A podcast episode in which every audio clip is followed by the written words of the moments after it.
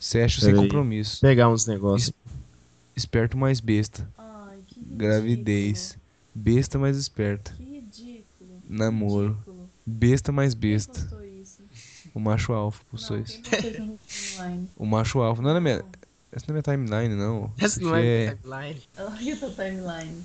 Ai, mano, que machista. Não. É o nome da página é pa- Macho Alfa. claro que é machista. Tem que ser. É óbvio que é machista, é o macho alfa. Ah, velho, que merda. Eu não sei no macho, não. Olá, ouvintes! Está começando mais um Conspiracast. Meu nome é Igor e busquem conhecimento. Olá, ouvintes. Meu nome é Lucas, ou Queiroz, né? Nesse episódio vai ter que ser Queiroz, o amigo matemático de todas as noites. E eu quero acreditar. Porra, de novo! Olá, ouvintes. Meu nome, é, meu nome é Gabs, o amigo pinguim de todas as noites. E, Queiroz, fecha a janela. Olá, ouvintes. Aqui é o Gabrix. Vim dar só uma passada de experiência minha aqui da internet. Eu vim em paz, né? Eu vim em paz. Vão em paz e que o Senhor te- vos acompanhe. Caralho. Graças a Deus. Ô, Igor, hoje nós temos a presença de um convidado especialíssimo, né? A gente pode chamar que ele é um especialista? Não, não sei, cara. A gente sabe que ele tem experiências com ETs, né? E, putz, já queimei o tema. Mas enfim, ele tem experiências aí, até porque é amigo do Gabriel Pinguim. É, então ele conhece um alienígena. Então já conhece coisa estranha pra caralho. Já. Então, seja muito bem-vindo, o convidado. Se apresente aí, convidado. Ué, olá, boa noite a todos. É, sou o Lucas, mas o pessoal vai me chamar de Zanin aí, porque já tem outro Lucas, né? Vou tentar compartilhar um pouquinho aí, tentar fazer vocês acreditarem um pouquinho sobre os nossos amigos extraterrestres. Então é isso. No episódio de hoje, um episódio espacial. Outro das, de uma série que a gente vai fazer. Que eu sei que vocês gostam. Mas tudo isso depois dos e-mails. Vamos para os e-mails.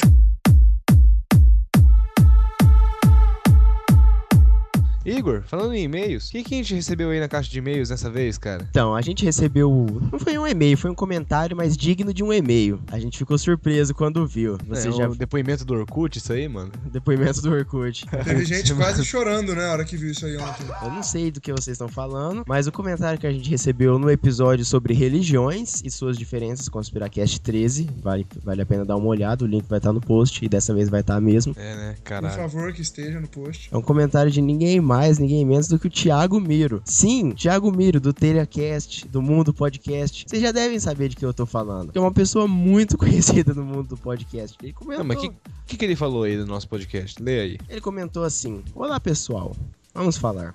Caras, fiquei satisfeitíssimo por ter descoberto Conspiracast. Acabei encontrando-os acidentalmente no Google, não lembro em qual pesquisa, mas fiquei interessado nos temas conspiratórios. Fui ouvindo os episódios um atrás do outro e curti bastante. Muito divertidos. Esse episódio em questão me fez querer falar algo. PQP, parabéns, arrebentaram. Eu sou ateu, porém maluco por religiões, por suas mitologias. Adorei conhecer sobre a Umbanda, foi muito esclarecedor. Ainda estou no meio do episódio. Valeu, Moisés, por essa. Sobre o podcast em geral, foi notável a evolução da qualidade da gravação e da edição. Isso me agradou muito, sei que posso continuar ouvindo tranquilamente. Esse episódio 13 foi o melhor que eu ouvi. E isso é bom. Lá na frente, aposto minhas fichas que vocês serão um podcast mega recomendado. Também curti bastante o humor de vocês, algo leve e natural. Piadas apenas quando há espaços para elas, sem forçar.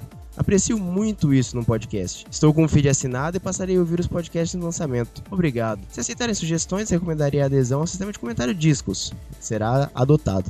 O visual do site está maneiro. Muito obrigado. Então a gente agradece imensamente, Thiago. Espero que você ouça o nosso novo programa. A gente agradece muito mesmo o Não, mas- comentário. Aqui, muito obrigado, Thiago Miro, pelo seu comentário. Pode ter certeza que foi muito apreciado aqui pela gente. E, pra você, ouvinte, que quer comentar, falar alguma coisa aí que gostou de ver, qual que são os passos pra que você consiga falar com a gente? Alguém sabe dizer isso? Igor, fala você pra mim que eu esqueci. Você esqueceu? Então, Gabriel, você e os ouvintes que esqueceram, vocês vão mandar um e-mail para contato arroba conspiracast.com.br. Se vocês não conseguirem decorar o endereço, vão no site que é conspiracast.com.br. Lá vai ter uma área, uma aba no menu, no topo, chamada Contato. Cliquem lá e mandem um e-mail para nós. Vai abrir um formulário bonitinho que eu personalizei. Vocês entrem lá e mandem um e-mail para nós, beleza? Agora, e se eu for um cara que nem o, Zanin, embotado nesse negócio de mandar e-mail e só souber usar o Facebook, como é que eu faço pra falar com vocês?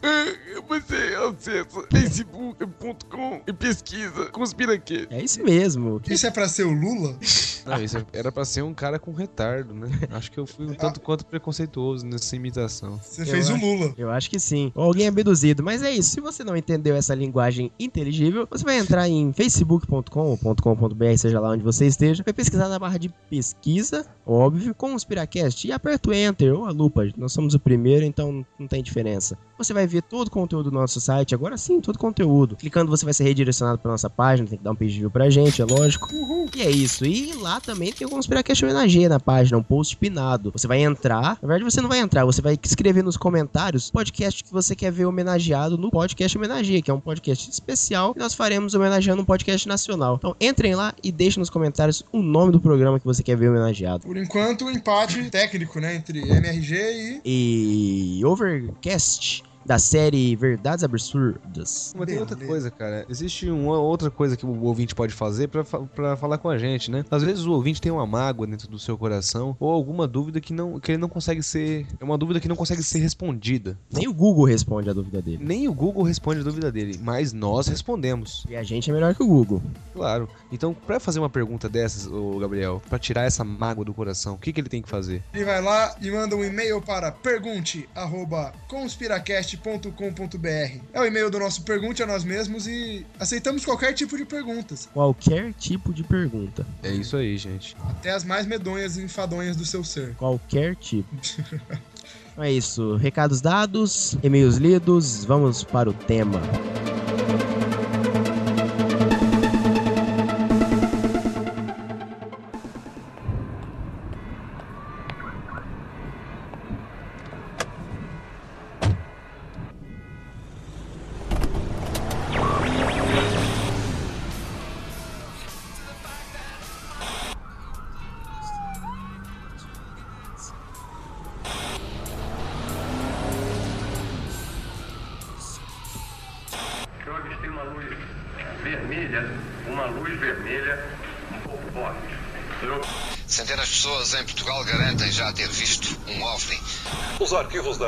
A cada minuto uma pessoa afirma ter visto um disco voador.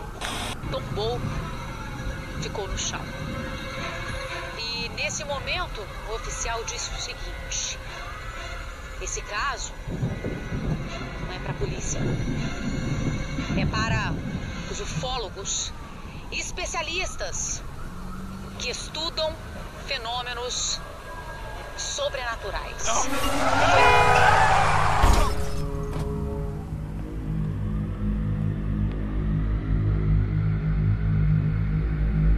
Mas nós voltamos hoje para falar de mais uma vez o assunto que eu adoro tanto, que é a ufologia. Eu sou um ufólogo amador, amador. É, dentro das minhas pesquisas eu gosto sim, mas hoje, para poder dar mais informações precisas, nós trouxemos um especialista, a gente pode chamar assim, Zanin? É, o título eu deixo pra vocês aí, né? Mas agradeço primeiramente ao convite por poder estar aqui conversando com vocês. Parentes, é, eu vi vocês falando que vocês falaram sobre religião a- até esses dias atrás aí. Se for ter outro, eu gostaria de participar porque é um tema também que eu gosto muito de, de conversar e dar minha opinião. É, fechando parênteses. Então, galera, é, essa questão extraterrestre que assusta tanto alguns e fascina tantos outros é uma questão muito legal da gente pensar porque dá pra partir de, de tantos princípios básicos da gente, acho que primeiramente perceber a imensidão, o tamanho do universo e entender, ter a humildade de entender o tamanho, o nosso tamanho, a nossa pequenez, assim, o, o nosso lugar, acho que no mundo. Acho bem legal essa questão. E essa questão extraterrestre, eu sempre fui um pouco fascinado por, por isso, né, da, da vida fora do planeta, de, de tentar descobrir essa escala do universo e tentar aí viajar e conhecer tudo, mas infelizmente pela nossa tecnologia isso não, não é possível ainda. Eu sempre gostei muito de, de pesquisar sobre casos e todos, os- todos os casos mais recentes. Eu gosto muito de procurar, de ver até onde é montagem, a- até onde realmente aconteceu alguma coisa ou foi É, alguma ilusão. E é esse o nosso objetivo aqui, o Zanin. Nosso objetivo aqui é falar dessas coisas de uma maneira mais. é, Científica. de uma outra abordagem, sabe? A gente pega, a gente tem que separar o joio do, do trigo nesse, nesse caso, sabe? Buscar as Isso, informações corretas. Mas assim, a primeira discussão que eu quero promover aqui, gente, eu tô tomando as vezes do Igor de novo. Ó, ótimo. Eu tô pensando aqui, eu tô A primeira formulando. discussão é, por que é, acreditar? Por que será que é, por que, que é mais plausível que exista vida alienígena fora da Terra do que é, a possibilidade de não existir? É, essa, essa pergunta até tava vendo um vídeo ontem a respeito disso e agora eu não me lembro o nome do vídeo, mas depois eu posso procurar passar para vocês, vocês podem tocar adiante. É um vídeo muito bom de um professor que ele tá explicando a teoria, ele começa explicando o nosso universo, que há 13 bilhões de anos atrás, alguns acreditam 15, outros 11, mas o estudo aí chega nos 13 bilhões de anos no, no Big Bang. E aí ele fala da, da expansão, né, do universo, da, da explosão que gerou o nosso universo. E aí ele vem com a questão da, da física quântica, que já, já mostra, já com estudos, as teorias do- dos multiversos. Então, que além do nosso universo, ainda haveriam outros universos. E aí a gente pensa do tamanho do nosso universo, certo? E aí ele faz um desenho, o nosso universo, para alguns que não, não sabem, ele, ah, os cientistas o chamam como, como um formato tubular, um formato cilíndrico. E aí ele coloca todas as galáxias presentes, ele fala que há cerca de 200 bilhões de galáxias e que... Esse é um universo visível, cara? Esse é, um É. universo visível que você tá falando? É, esse seria o nosso universo, né? Esse seria o o universo em que a gente se encontra. A teoria dos multiversos é uma coisa maior que isso, então. Seria Nossa. como se fosse vários, entendeu? Desses universos Sim, que a gente. universos paralelos que a gente fala, né? Certo. Aí a gente tem o nosso universo. Na ponta desse universo, a gente encontra a nossa galáxia, que ela é ínfima perto das outras 200 bilhões de galáxias. E depois, dentro dessa galáxia, num pontinho, a gente encontra o nosso Sol, onde a gente está localizado. E depois a gente ainda tem os nossos planetas. Dentro desse planeta, a gente encontra 7 bilhões de pessoas atualmente por volta disso, né? E ainda aí a gente, reduzindo mais um pouco, a gente chega pra gente. Aí você para e pensa. Então, se a gente acredita realmente cegamente em um criacionismo, em alguma coisa do tipo, então a gente tem que pensar que Deus não entende nada da relação custo-benefício.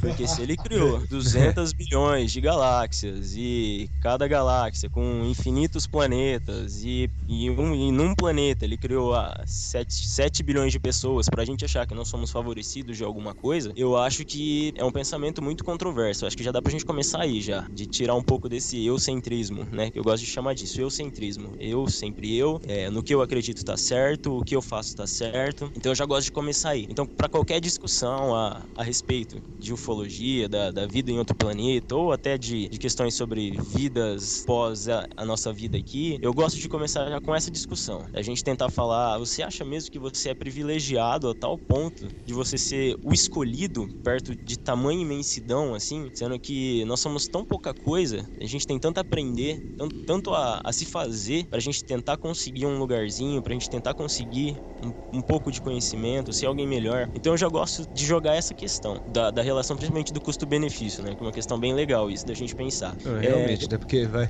pensando num, num, num ponto de vista um pouco mais. é, um sábado qualquer, eu diria, né, Gabriel?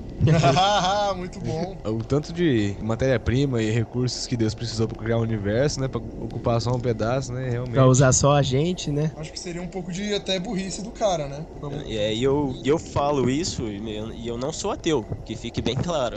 acredito sim em Deus, acredito em forças superiores, é tanto que eu não sei se precisa deixar claro, mas eu sou um Não, bandista. tem um ateu aqui no meio da gente. Eu? Então, eu sou, eu sou um bandista, então, da, da mesma forma também que eu procuro saber das questões alienígenas com, a- através da ciência, eu também gosto de procurar a minha religião também através da ciência, né? Porque aquela questão também da fé cega, de acreditar em tudo que, que mostram pra gente, eu também não, não sou muito, muito legal a respeito disso. A minha razão, ela fala, grita muito alto. Então, na questão extraterrestre, até esses dias eu tava lendo um estudo, um biólogo até, ele tava, ele escreveu uma, uma tese, eu não vou te lembrar agora todos os pontos certos, cruciais do- da sua tese, mas ele, a- o ponto principal era esse aqui, ó, que se a gente parar pra analisar realmente ó, o nosso modo de vida e, o, e a nossa estrutura fisiológica, a nossa fisionomia, o jeito como a gente é hoje, nós conseguimos perceber de longe que nós não fomos feitos para esse planeta. Se você pegar, por exemplo, é,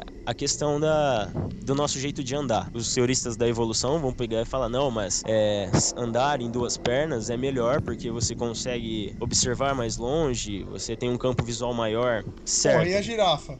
Justamente. Ah, mas aí você vai é, comparar a Não, só altura, que né? uma, uma Não é a que questão eu- de altura. Eu já, eu É, já vi gente- também uma reportagem falando que a, o, o- nossa capacidade capacidade de andar em duas pernas, ela é muito maior, muito mais favorecida que talvez de alguns animais. Igual o humano, ele consegue, é, teo- teoricamente, assim, dar aquela corridinha, assim, de movimentar só os braços. Já um animal, pra ele ter que and- andar e correr, ele não tem um meio termo. Ele já, ele não consegue ter um trote ou uma, uma caminhada leve. Eu, Então, uma cavalo, explicação pra isso, na verdade, que eu ouvi, é que é a capacidade de carregar coisas enquanto você se locomove.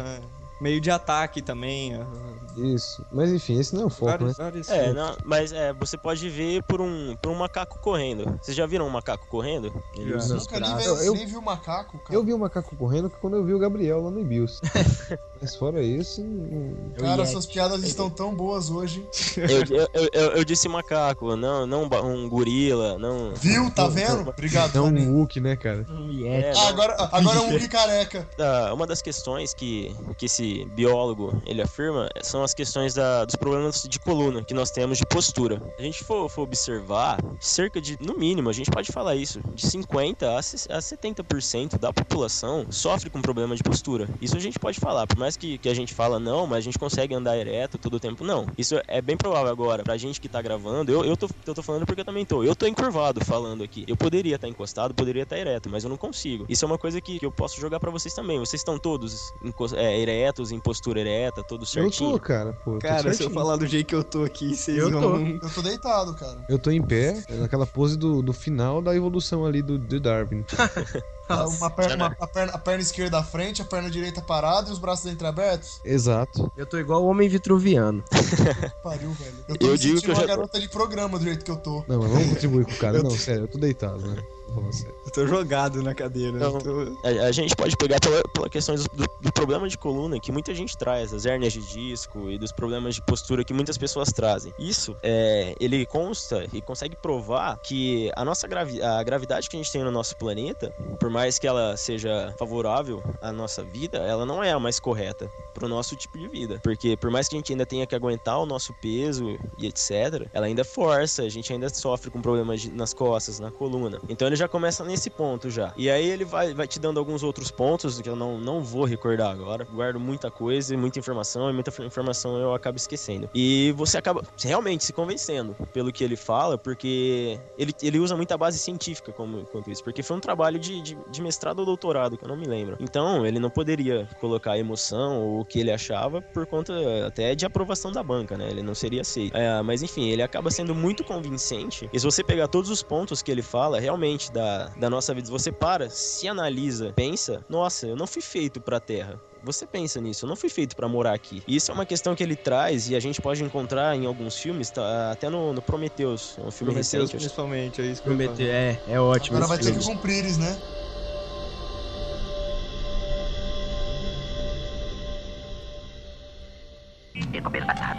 Você conhece?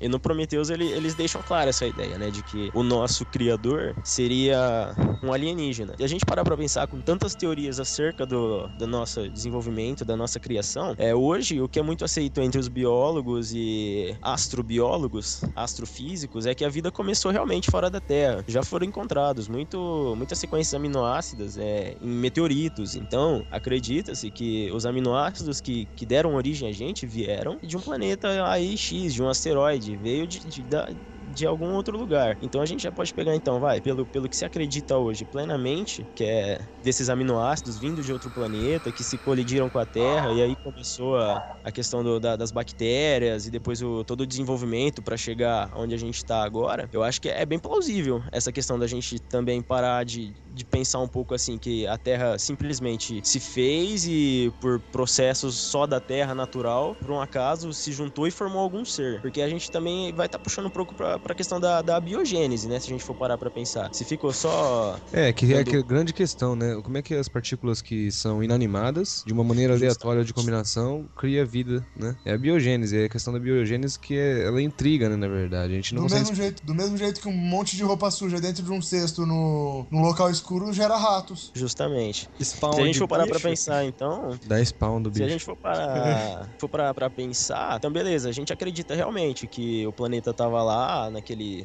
naquele superaquecimento, gases e, e, a- e o ambiente propício para o surgimento de bactérias. Aí você para e pensa, mas beleza, mas como um surgimento de bactérias? Elas simplesmente se fizeram, elas nasceram, elas têm que ter uma origem. Aí entra a questão. Então, a questão mais plausível e aceitável pra hoje realmente é a origem de fora, de que um de algum cometa, algum asteroide trazendo algumas de- desses aminoácidos que poderiam ser usados para alguma para formação de um, de um metabólito para poder criar um organismo que capaz de, de metabolizar chegou aqui na Terra através do espaço. Então, eu acho que essa é uma, é a questão mais mais plausível assim que a gente consiga Mas acreditar. essa, mas essa hipótese também não tem. A gente não pode questionar ela também de, de onde viria esse primeiro, esses metabolismos estrangeiros, a origem deles, também não tem como questionar isso nessa hipótese? Vem do, do Justamente. do Prometeu. Então, e aí é, na, é, na, é onde começa a questão, porque se, se você admite que vieram esses aminoácidos presentes no asteroide, mas aí você fala, mas e aí? Da onde esses surgiram aminoácidos? esses aminoácidos que foram parar no Exato. asteroide? E a Essa questão é uma é- questão bem que o pessoal até, tipo, evita um pouco de falar, porque se, se eles resolvem falar dessa questão de aminoácido, etc, etc, você também tem que pensar que em algum outro lugar teve vida propiciada, teve algum que, pro- que foi propiciado para o surgimento de uma vida, na qual ele já tinha vida, já, já teria bactérias, já teria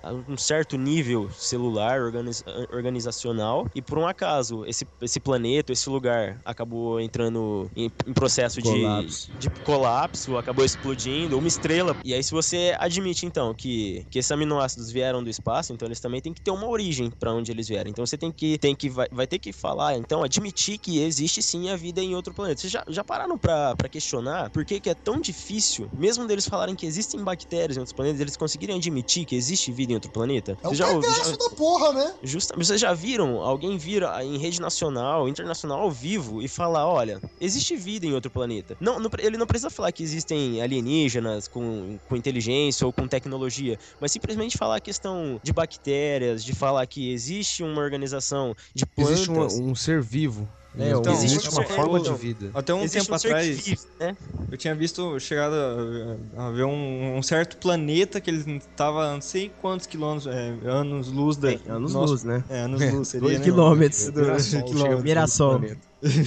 quilômetros da Terra que ele já teria é, uma água, seria a, a- a água de algum, algum formato, e cont- conteria já plantas. Só que igual, aí teria, viria igual aquela ideia do, do nosso planeta Terra, né? Se talvez um nosso ET tivesse a 250 milhões de quilômetros-luz da, da Terra, ele Ia ver só ah, dinossauro. Eu já vi ver isso só também. dinossauro. né? Talvez na, naquele planeta que eles conseguiram captar a imagem, talvez ele já te, ele esteja na- igual a é, Tipo a evolução gente. Humana, né? Já É, num nível de sociedade, organização bem grande. organização Só duas, só duas coisas que eu queria em- em colocar aí na, na fala do, do Zanin é que a questão, a questão de admitir que existe um aminoácido em outro planeta existe uma origem fora da Terra é só é duas questões, né? Primeiro que, por que, que a pessoa evita, ao meu ver, de um olhar mais matemático, um olhar mais objetivo, é que vai cair na questão do ovo e da galinha. Tem que Quem ir nasceu primeiro, primeiro, né? Sim, sim. Vai cair na questão do ovo e da galinha eterno, porque não importa de onde você pensa que a origem venha, não importa a sua hipótese aí, né? Que você ainda tem essa questão que fica aí pra explicar. Então, você sempre vai ter uma conclusão incompleta. Então, as pessoas, eu acho que evitam imprimir essa opinião tão publicamente por causa dessa questão, né? Eu posso, posso falar uma, uma coisa também? A gente tem que prestar um pouco atenção na questão de, a gente for pensar, qual que é a religião predominante hoje Então, isso no que eu ia falar. planeta. Então, a, a nossa religião, que é predominante aqui, acredita que nós fomos criados a partir de um Deus e fomos todos criados des- dessa forma. E se, se por um acaso isso entra em questão, você vai quebrar é, dois mil anos aí, no mínimo, de, de história, né? De, Que é o de, que eu ia de falar. crenças, entendeu? Que é o que eu ia falar também. Isso é um grande tabu, cara. É, você porque você- que existe vida em outro planeta é um grande tabu. E é uma coisa tão. Acho que tá, tá tão na cara já, né? Uma coisa que não, não tem mais como a gente falar que não ou fechar os olhos. É como, os- como os problemas que a gente tem no nosso planeta, sabe? A questão de, de falta de água, a questão de fome, questão de guerra. São questões que a gente não pode mais pegar, fechar o olho e falar, não, tá tudo certo. Por mais que não tá acontecendo na minha casa, não, tá tudo certo. Então acho que são questões que vão vindo também com, com a evolução da humanidade. A gente, da mesma forma que a gente tem hoje pessoas que são fantásticas em relação a, a conseguir entender as coisas, a conseguir mostrar as coisas pra gente, a gente tem muitas pessoas que ainda vivem naquele tempo de dois mil anos atrás. E essa é, eu acho que essa é uma das questões mais complicadas, o conservadorismo. Eu acho que hoje o conservadorismo ele impede muito da gente ter um avanço, seja ele tecnológico, seja ele moral, seja, seja ele o que for, o que, o, o que cada um tiver de crença. Então eu, eu acredito que, que essa questão do, da nossa, dessa viseira que, que, a, que a sociedade, que, que a nossa humanidade carrega, ela é, o nosso, é a nossa maior dificuldade. Eu não acredito que, por exemplo, hoje seja o nosso problema, seja ah, porque a gente não consegue alguma coisa que se transforme em energia para alcançar a velocidade da luz ou alguma coisa do tipo. O nosso maior problema hoje é a nossa própria ignorância. Eu acredito, eu acredito nisso, que a, que a nossa. E não é a ignorância da questão da gente não conseguir, que a gente ignorar, não conseguir ver. Eu acho que é o pior que isso, é que a gente não quer ver. Tem muita gente que não quer ver. Eu acho que esse é o maior problema, porque é, é aquele negócio, né? O pior é aquele que não quer ver. Então pode ser que a coisa apareça na frente dele, ele pode ter todas as provas, só que se ele não quiser ver, se ele não quiser acreditar, então não vai fazer sentido. E às vezes também se motiva isso. pelo medo, né? Sim. Às vezes se motiva É por... o medo do desconhecido. Porque você, Aí- você, você vai assumir, né? Eu tenho uma frase legal pra esse negócio do medo. Eu já falei ela no programa, mas eu acho que você não ouviu, né, Gabriel? Vocês dois, Gabriel. Ouvi o- até quase o fim, Lucas. mas fala aí. Você lembra da frase, Queiroz, da explicação? É aquela do. Depende, cara. Eu não tô lembrando o contexto O seu. governo, o governo tem que proteger seu povo? Não, eu vou. Eu vou. É assim. Imagina que. por vamos supor, por que, que o governo não falaria que existem. Ah, criança de, de, de 8 anos. É, aí. ali- alienígenas, é, vamos- Esse eu vi, esse eu vi. Vamos colocar. Ah, pros ouvintes novos aí. Por que, que o governo não falaria que existem alienígenas? De o, presidente, sei lá, chegar e falar assim: ah, existem alienígenas, tem disco pra tudo que é lado, eles só tão invisíveis. Porque assim, imagina você, chega o seu pai, você é uma criança, 8 anos, 9 anos, inocente. Aí chega o seu pai e fala assim: filho, senta aqui do meu lado, por favor, a gente precisa conversar. É assim, toda noite entra um estranho na nossa casa, pela porta da frente, ele destranca a porta, a gente não sabe como, ele passeia pela nossa casa, ele, ele me olha dormindo, ele olha sua mãe dormindo, ele mexe na gente, mexe nas nossas coisas, ele vai no seu quarto, olha você, mexe em você, mexe na sua irmã, passeia na casa, vai embora pela porta da frente, Depois tranca dessa, ela o cara já tá morto. e vai embora. Agora imagina o seu pai falar isso pra você com 8 anos, você vai se sentir bem? Nessa hora, o Lucas Queiroz fechou a janela no outro episódio. Eu, eu me cagaria, eu me cagaria, vou ser bem sincero. Então, se imagina o seu pai, assim, que é uma fazendo uma analogia ao presidente, que teoricamente seria uma pessoa que você deveria confiar quando se diz respeito a informações do país e essa coisa assim. Imagina é, essa pessoa que você deveria, na teoria, confiar, dizer isso pra você: ah, existem ET, eles mexem em gente, leva a pessoa pra outro lugar, a gente não sabe onde que, que eles vão, tá E sumindo aí. detalhe, e detalhe, né? Faltou essa frase aí na tua, na tua analogia. Eu não posso fazer nada por isso. É, e o Isso. pai falar, eu não tenho o que fazer nada, eu não posso impedir essa pessoa, eu não tenho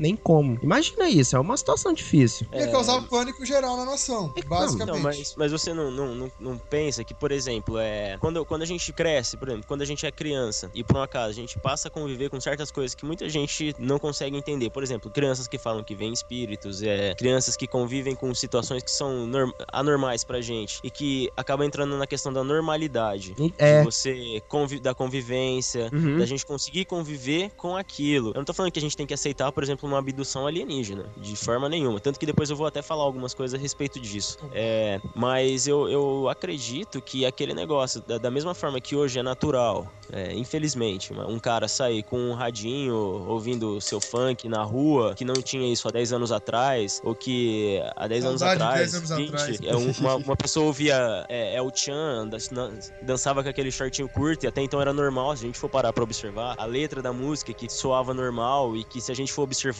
hoje, realmente tem um conteúdo torto, muito complicado. direita. Então, aí foi isso que eu vi. Porque, assim, dessa frase, o que eu li também era assim: a primeira geração de crianças que recebesse essa informação iam morrer, iam se cagar todos. Só que essas crianças, quando crescessem e contassem pros filhos. Falar. Os filhos, eles já iam crescer com essa informação, já iam crescer com o contato desse ser estranho. E assim, quanto mais o tempo fosse passando, mais normal ia- isso ia ser. É a teoria da nova geração, né, cara? É É. sempre assim.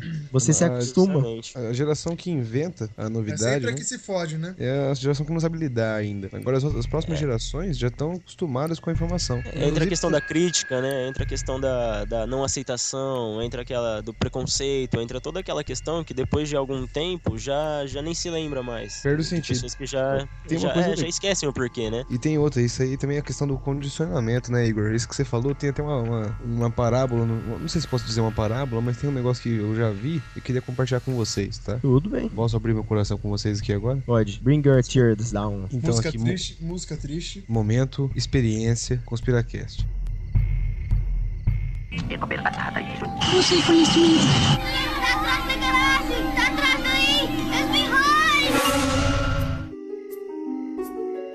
A questão é a seguinte: existia uma certa. é, uns cientistas que pegaram e fizeram uma- um grupo de cinco macacos, colocaram esses cinco macacos em cativeiro e fizeram o seguinte: colocaram eles num ambiente lá, pá, habitat dos macacos, todo dia tinha comida, e eles penduraram um sino vermelho no, no lugar do ambiente lá, um sino vermelho, bem destacante. O que acontece? O macaco ia lá com curiosidade, na hora que ele apertava o sino vermelho, na hora que ele balançava o sino, começava a chover no ambiente ali. E aí os macacos ficavam molhados e eles não gostavam disso. Então eles ficavam irritados. Então, naquela primeira geração de macacos, todo mundo aprendeu que quem puxasse o sino vermelho ia provocar a chuva. Aham, deu pra. O que, que foi acontecendo? Eles tiraram um macaco velho, um macaco dessa geração, e colocaram um novo macaco. Na primeira vez que esse macaco foi tocar o sino vermelho, os outros macacos bateram nele. Mas assim, muito. Não, mas espancaram ele, porque tipo, não queria ser. O macaco não gosta de ser molhado. Do Então, macaco tá- ficar feio igual eu. Então, eles espancaram o macaco que ia bater no sino vermelho. E eles foram tirando um a um dos macacos velhos e colocando macacos novos lá dentro. E toda vez que o macaco novo ia tentar pegar o sino vermelho, os outros batiam nele. Na hora que foi tirar o último macaco da última geração e colocar o, um último macaco novo, os macacos, todos os outros macacos eram novos, certo? Só que todos eles batiam no novo. Eles eram que estavam Ele ia- condicionados. Ou seja, eles nem sabem qual que é o motivo de que eles não podem relar no sino vermelho. Nenhum deles sabe. Porque eles Mas nunca todos- viram o que acontece. Isso, eles nunca viram o que acontece, mas eles já estão condicionados a saber que se é pra relar no sino vermelho, vai acontecer Morre. coisa ruim. Vai apanhar até a morte. É o condicionamento, você fica É condicionado. Obrigado, esse era o momento que eu queria compartilhar com vocês.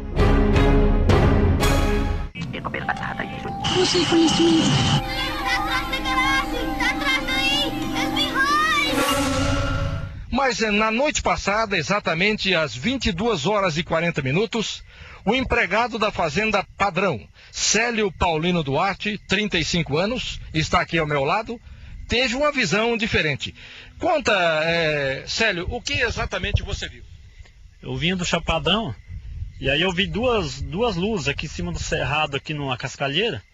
E aí eu pensei que podia ser caçador. Eu parei para ver, mas estava em cima do cerrado. E aí eu não dei muita atenção para aquilo, vim descendo. A hora que eu cheguei aqui nesse corredor, as duas luzes vinham aqui, ó.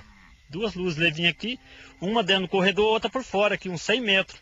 Aí quando ela chegou perto de mim, eu parei a moto, desliguei, falei, vou ver ela aproximar, vai chegar em mim. Aí ela parou assim uns 30 metros de mim assim. E aí eu, eu ah, liguei o pisca-pisca da moto para ver a reação dela. E ela ficou parada uns 3 minutos. Nada movia, nada. Eu tava, tirei o capacete para ver se eu ouvia algum barulho. Não tinha barulho, não tinha nada, só as luzes mesmo. Aí eu peguei e desci pra sede. A hora que eu liguei aí a moto que eu saí, as duas saiu juntas assim, ó, pra banda da sede. Aqui nesse pasto aqui, ó, descendo a beirando. E aí eu fui pra casa. Quando eu cheguei na, na casa, as duas luzes estavam lá já.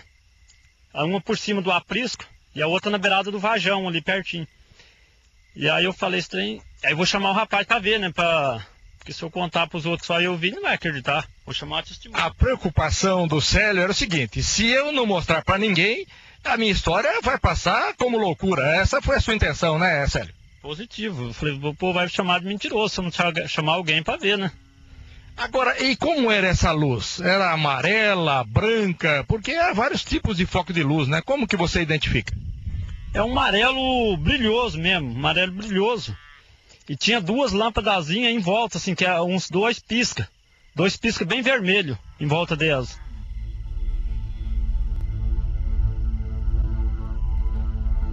É, é como, é como o Igor falou, né? É, fica foda de um presidente chegar, uma pessoa que, na teoria, é a pessoa que você tem que. em quem você confia e falar pra você, ó, a gente tem aqui uma cidade, né? E nessa cidade, todo o ano, durante o ano inteiro, vão vir ETs aqui, vão pegar vocês, fazer experiências, né? Introduzir uma sonda por uma parte que eu não quero falar na rede nacional a esse horário, né? O cu. Não, eu, eu tô falando como se eu fosse presidente. E você não pode fazer nada, porque eles têm armas muito mais avançadas que a gente, né? E se a gente for pegar eles, eles simplesmente desaparecem, né? É, fica difícil você poder falar isso. Mas tem gente que passa por essa situação também. As pessoas passam por isso. Tem, tem muito. Inclusive, ô, ô Igão, não sei se você já ouviu falar, tem uma cidadezinha nos Estados Unidos, né? Que é famosa até por conta disso, né? Não, mas já vamos entrar. Então, acho que assim, fechando essa discussão, então, a gente vê que é mais plausível a gente acreditar que tem vida extraterrestre do que não ter, certo? Muito Vocês mais. concordam comigo isso? Eu acho, porque. Ah, tem uma frase do Arthur C. Clarke que ela é.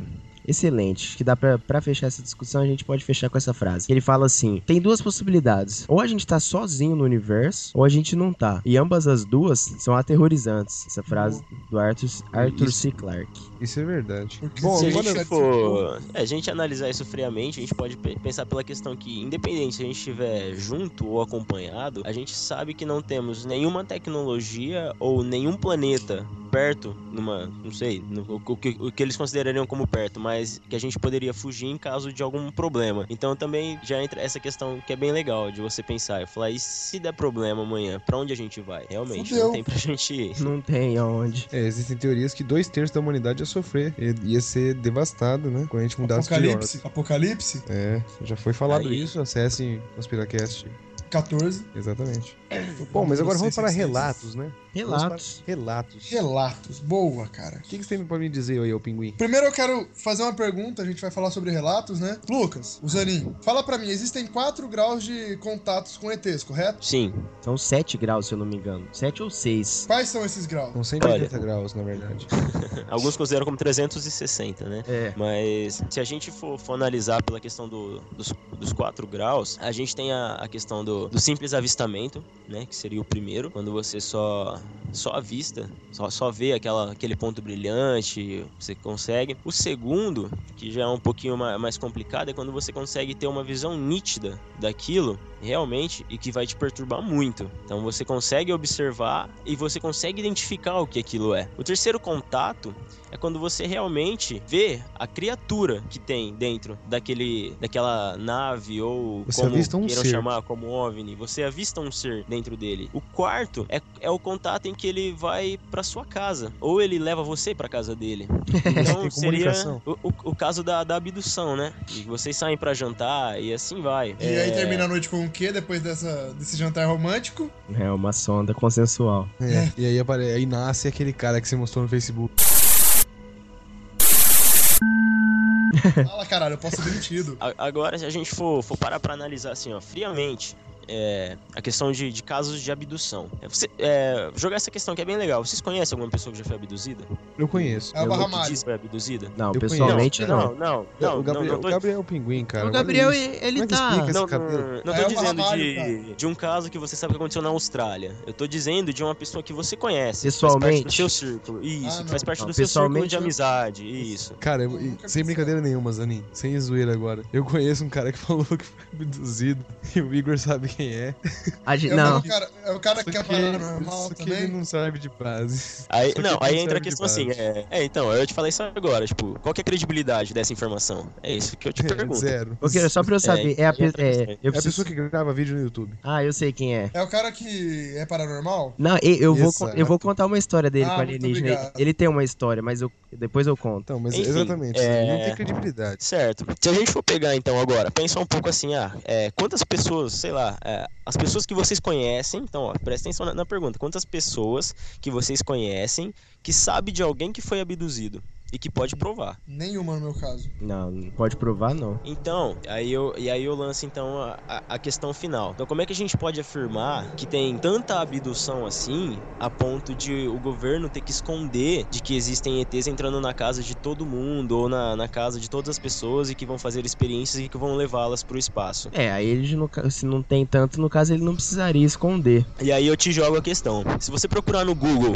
a questão de da abdução hoje, hoje, tô falando recente, recente agora. Se for pegar os casos de abdução recente, você não chega a 3, 4% da população mundial. Eu tô falando hoje. Se você for pegar todos os relatos antigos de abdução até a, a década de, de 70, 80, a gente consegue ter pessoas, considerando que a, que a população era menor até mundial, mas a gente tem um número elevado de pessoas dizendo que foram abduzidas e que comprovado, bom, seja por, por furos, por, por supostas sondas e que tinham, tinham em mente isso. Hoje a gente não vê tanto isso. Antigamente até em, até em rede nacional a gente conseguia ver uma pessoa sendo abduzida. Ah, Aí tem um caso, vocês procurarem na, na cultura, que é, eu não lembro o nome da cultura antigamente, não, não sei se era TV Tupi, não lembro como chamava.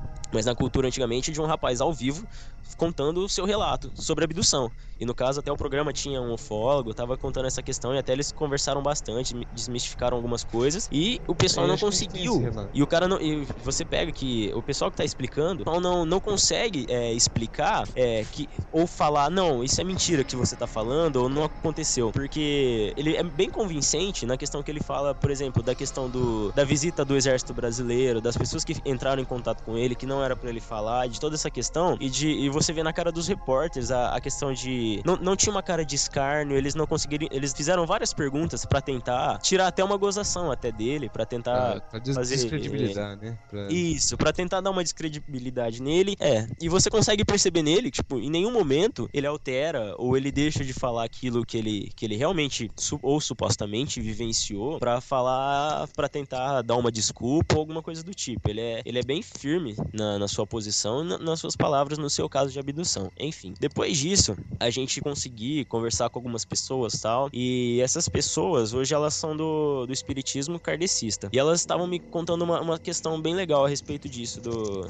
da questão de abdução, da questão de, de, de extraterrestre. É, para quem não sabe, só pra deixar claro, o kardecismo ele acredita em vidas pós-morte e de vidas em outros planetas também, né? Porque E esse muito. aqui é o nosso único mundo, certo? É, eu tinha visto isso. Acreditamos muito. Lembrando, Porque, é, desculpa eu ter interrompido você, cara, é que Não, você é. falou dos relatos aí, a gente teve, é porque, assim, esse programa que a gente tá gravando agora, ele é um retorno de um outro programa que a gente já gravou, sobre o mesmo tema. E nesse programa a gente colocou alguns relatos, então, Igor, assim, não sei se isso vai ser em off ou não, a gente vai colocar alguns relatos nesse também? Ah, o programa inteiro. Então, esses relatos é bem interessante porque todas as pessoas que foram, que foram relatar, a gente percebe, não sei se você concorda comigo, Zanin, que são pessoas simples, né, cara? sim, É, eu ah, quando eu no outro programa, eu fiz questão de buscar relato de pessoas simples, não pra zombar da cara delas ou pra fazer pouco caso, mas porque a minha opinião é que essas pessoas não têm o porquê mentir. justamente. Elas não têm. Por exemplo, é, se a gente pegar muitas ah, de pessoas do campo, pessoas simples, é, Exatamente. que ele pega e fala que ele foi atingido por um raio laser. E aí você pergunta pra ele, mas senhor, você sabe o que é um raio laser? Ele vai falar, foi o que saiu da arma do indivíduo. Isso é o que ele vai te falar. Ele não vai te falar que é baseado em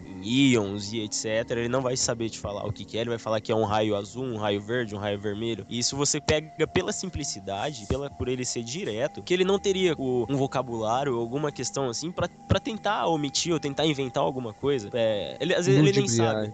Justamente, É. às vezes ele, ele nem sabe o que é aquilo. Ele viu aquela vez e por um acaso aconteceu. E aí ele não, ele não consegue nem explicar, porque ele não tem vocabulário pra falar. Então ele vai falar da, da questão daquilo que ele convive diariamente. Então ele vai falar de uma linguagem simples, às vezes até um pouco chula, assim a gente pode dizer, mas que você vai ver muita verdade. Você consegue ver a verdade naquilo que ele tá falando. Mais do que E- aqueles caras que já conhecem alguma coisa assim, né? Exato. Não, Justamente. não é o fanático que o cara fica vendo Star É. Trek o dia inteiro, o cara fica ET, ET, ET, aí vê uma luz no céu. Ai, meu Deus, o Spock tá descendo. É, eu É, pega já e- abduziu e. Ai, eu sou paranormal, vai passar Shark Boy na televisão. É, então, não é esse caso aí. É um tipo, o cara é simples, o cara, às vezes o cara, ele fala assim, ah, eu vi um, um anãozinho ali, eu vi um, um baixinho ali, e o cara me atirou algum negócio. O anãozinho cabeçudo chegou Tem né, um- me pegou por trás e me levou pra trás da moita. Por isso. Você conhece o Tá atrás da garagem! Tá atrás daí! It's behind! Eu amanheci o dia, eu me levantei ali, aí dali eu vi, que dali da, da área a gente vê dentro da lagoa todinha. Aí eu vi dois rutas lá perto daqueles pau. Aí eu achei que era uns patos, aqueles patos pretos ali, ó. Só que não era. Aí eu olhei de lá, eu vi um ruto bem aí também, daí eu conheci que era o rio. Aí eu peguei, peguei imaginei na hora, foi diabo, me lembrei do latido que eu escutei de madrugada. Aí me levantei na hora, aí me lembrei na hora, aí peguei, aí fui, fui lá dentro, peguei um espingarda que eu tinha e saí, arrudei por acolá. A menos de pegar se fosse cachorro. Arrudei lá por outro terreno, aí voltei, não, não tinha nada. Andei no terreno todinho no rio, aí saiu ó, nos bichos. Numa só noite, 16 animais tiveram os olhos retirados de forma cirúrgica. O impressionante é que nenhum rastro de sangue foi deixado no local. Na criação de seu Raimundo, apenas este animal está vivo, mas cego. Outros agricultores também foram vítimas do estranho ser. Mas aqui, eu- tenho uma. Eu- então, Zaninho, eu queria. per- Tem até aqui, eu tenho um. A gente tem um convidado. Pular? Convidado não, o cara tá aqui batendo na porta, queria fazer uma pergunta pra você. Sim, não sei se você aceita responder a pergunta de popular. Se eu puder responder, pra mim seria uma honra. Então vou trazer o popular aqui e perguntar pra você. É, é. Zanin, o nome do cara, né? Zanin. É. Esse negócio de, de desenho e plantação, o que, que vocês me falam disso, cara? Isso aí faz sentido ou isso aí é tudo baboseira? Ah, certo, certo. Dos, dos desenhos que aparecem nas plantações. É, até al- alguns anos atrás, isso era bem, bem corriqueiro até. Hoje em dia até a gente não, não vê tanto, né? Faz tempo que não aparece. É, faz tempo que a gente não tem notícia, né, cara? É verdade. Desde o filme Sinais eu não tenho notícia disso. É, a, a última que, que aconteceu, se eu não me engano, foi há, há um ou dois anos atrás. é, e teve uma. E foi até, foi até legal que teve umas duas ou três seguidas. Foi uma atrás da outra e foi aqui perto. Foi uma, foi uma perto de Neves, José Bonifácio. Foi alguma. Foi aqui perto, aqui no interior. Foi aqui, voltando, Isso, Tô foi voltando pra minha casa. Foi tchau. aqui perto. E foi, foi até legal que, que muita gente foi ver, É, né? janela aí, Era- melhor você passar o cadeado agora. Partiu Ribeirão É, Preto. é. E até então a gente não, não teve mais nem, nenhuma resposta, né? Não, não tem mais disso aqui. E a se a gente for, for pensar, alguns, alguns, ó, eu- presta atenção, alguns eh, já, já foi mostrado e realmente caiu por terra, infelizmente, que não que foi provado por máquina humana e foi, foi feito por, por alguém aqui, conhecido, infelizmente. Mas existem alguns desses desenhos que o que mais intriga é a questão principal. A partir do momento que você tem um desenho desse, ele foi supostamente feito então por uma nave, se acredita, ele tem que deixar algum vestígio, às vezes é, ou no centro, ou alguma coisa, a- acerca de, de algum metal. Vai ter que ter alguma formação de metal pela questão do superaquecimento da Terra, em virtude do, do, dos seus jatos propulsores, que são movidos a, a energia, a, a uma força que, é, que queima, né? Como se fosse um fogo. Então essa temperatura vai ser elevada para mil, do- dois mil graus Celsius ali e vai ter que ter uma, vai ter que ter uma formaçãozinha ali, rocha. Então vai, vai fundir ali um pouco da terra e vai formar uma rocha, vai formar um minério ali. É, isso aí a gente encontra bastante. E não, e a gente não consegue ver uma máquina, nossa, que consegue instantaneamente fundir um pedaço de terra e, tra- e transformar ele em, em uma, em, um- em uma unidade grande e sólida. E isso eu acho que é uma da- das maiores provas de que não tem como ter sido feito por um ser humano. Eu li uma vez, eu eu tenho um livro aqui que eles explicam um pouco desses, desses círculos nas plantações. E eles dizem que muitos desses realmente são feitos por humanos. Só que em outros casos, os desenhos são tão in- intrincados, um humano não conseguiria fazer aquilo sem uma visão aérea. E nesses, ca- e nesses casos, o mais medonho, se pode ser dito assim, é que existiam vestígios de radiação beta e gama. Justamente. E muitas vezes essa radiação vai estar associada a essa transformação da Terra. Vai ter, vai ter algum vestígio de mineral, Vai- alguma coisa do tipo. Vai, vai ser é, necessário uma alta capacidade de energia pra, pra Justamente. Fazer isso, né? Então. E se, Não, se a mas- gente for pensar, é, como é que, sei lá, alguém vai fazer todo esse desenho, e por mais que consiga fazer o desenho, como é que ele vai conseguir superaquecer aquele lugar, implantar radiação naquele lugar? Então ele vai ter que ser, vamos, vamos colocar ali, ele vai ter que ser um físico ou um químico renomado para poder ter acesso, ou, ou sei lá, algum trombadinha aí, mas algum trombadinha de alto nível para poder ter acesso a alguma coisa justamente relacionado a, a- a raios alfas e, e betas e gama. Ali e- no Paraguai você compra plutônico. É 15 reais ali. Isso. Enriquecido É, ainda. Aí você joga, você joga lá no meio da plantação e já era. E aí ele faz o trabalho. Ele faz os desenhos sozinho, tá ligado? Faz, já é inteligente. vários, vários formatos. Eu quero desenhar um quadrado. Já eles já te vende já o que forma um quadrado, pá. Você só ativa. É, Então, se a é igual for- aspirina, rega- né? você rega- é igual aspirina. Você joga dentro de um copo d'água e joga na plantação. É, tipo, aí ele. Pó.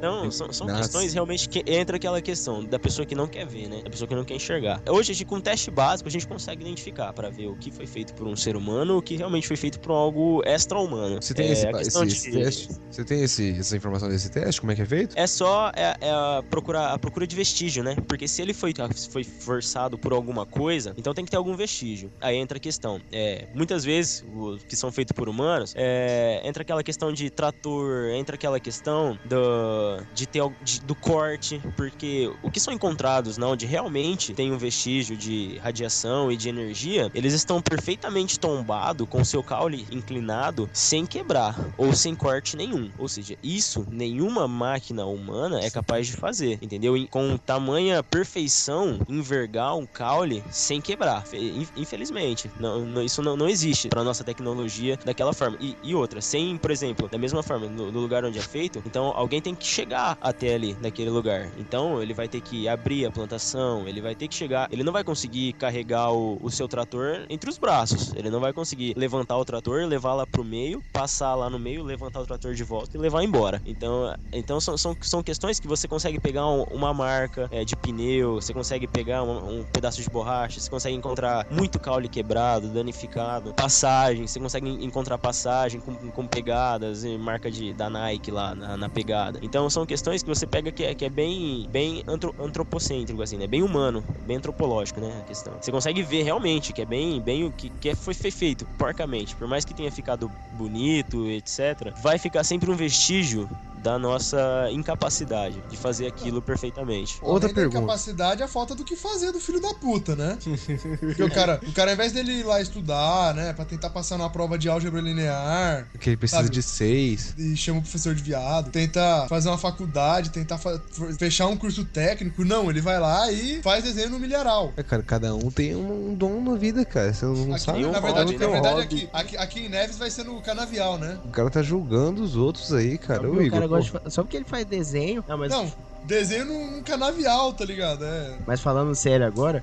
Eu o- tenho uma pergunta. Deixa eu falar. Posso fazer uma pergunta aqui? Pode, ué? É, esses, esses desenhos, qual que é a finalidade deles? É comunicação? É algum tipo de. É legal isso? É, Qual que é o objetivo desses desenhos? Você acreditava que ah, quando só encontrava aquela bola redonda, o redondão ali, muita gente achava que era a nave que pousou e fez aquilo ali. Só que aí, conforme começou a aparecer os mais intrincados e muito, muita conexão e muito grande, começou a teorizar que poderiam ser mapas, é até o que é usado nos sinais. Porque, tipo, não existe uma nave que faz tanto formato. Assim, eu não sei como é uma nave, mas. Em formato de pênis, É, no milharal. Caso eu nunca vi Se esse, for, mas. for pensar, por exemplo, num, num, num daqueles mais complexos, eu- agora me apagou, fugiu o nome daqueles desenhos, até pouco tempo eu sabia. É, mas se você for pegar, eu pesquisar, acho que é ae- aeróglifos, se eu não me engano é aeró, aeróglifos, não lembro. Ah, alguma coisa assim, não lembro. Enfim, se você for pensar, é complicado, porque ah, tem alguns que são bem complexos, e se você for pensar, que vai ter que ser uma nave, então, com, sei lá, vai ela vai ter que ter aí uma boa estrutura para conseguir pousar e fazer às vezes aqueles desenhos que são inimagináveis pro ser humano. É, então. É tipo aquela nave do Wally, né? Que ela, ela, ela, Nossa. ela- ela encaixa só três pontinhas no, no chão, né? É, então, mas é isso. Esses mais desenhados e mais rebuscados. Esses, esses mais, mais complexos, que a gente pode dizer assim, é acredita-se muito que, é, que ele é servido para orientação. É tipo- É, mas É, isso é a o placa que de pare. É, é, então, isso é o que a gente supõe, mas, por exemplo, é se alguém vem, por um acaso, faz um desenho na rua, que seja ele, pra essa pessoa vai ter um significado. A gente pode tentar chegar aqui, né, nesse desenho e tentar imaginar mil e uma coisas acerca daquele desenho e a gente vai chegar num ponto e falar, ah, provavelmente, por exemplo, é uma imagem de arte moderna, e a gente pega e olha e fala, ah, mas ele, ele quis ret- retratar isso, com toda certeza, e a gente vai falando, ele quis retratar isso, isso, isso. E, e aí, se você perguntar pro autor o que ele realmente quis retratar, às vezes pode ser uma coisa completamente diferente daquilo que a gente acreditava Ele faz, que fosse. ele faz uma Então, chinforínfula e quer retratar um cão. Justamente. E aí a gente acha que é a tristeza de alguém ou um gato. Então, então são questões, por exemplo, pra, pra a gente pega e fala assim, ah, pode ser, sei lá, pra orientação. Mas pode ser, quem sabe, uma mensagem. Que por que, isso, que ele não tá deixando uma mensagem daquela, daquele local? Às vezes ele passou por ali, aconteceu alguma coisa e ele deixou uma mensagem pra que algum outro passasse e pudesse identificar. Então, é, é, sanduíche bem de atum, complexo porque sanduíche de atum é bom. Nossa. Justamente, ele fala, pode falar que o, que o bauru dali é mais barato e mais gostoso.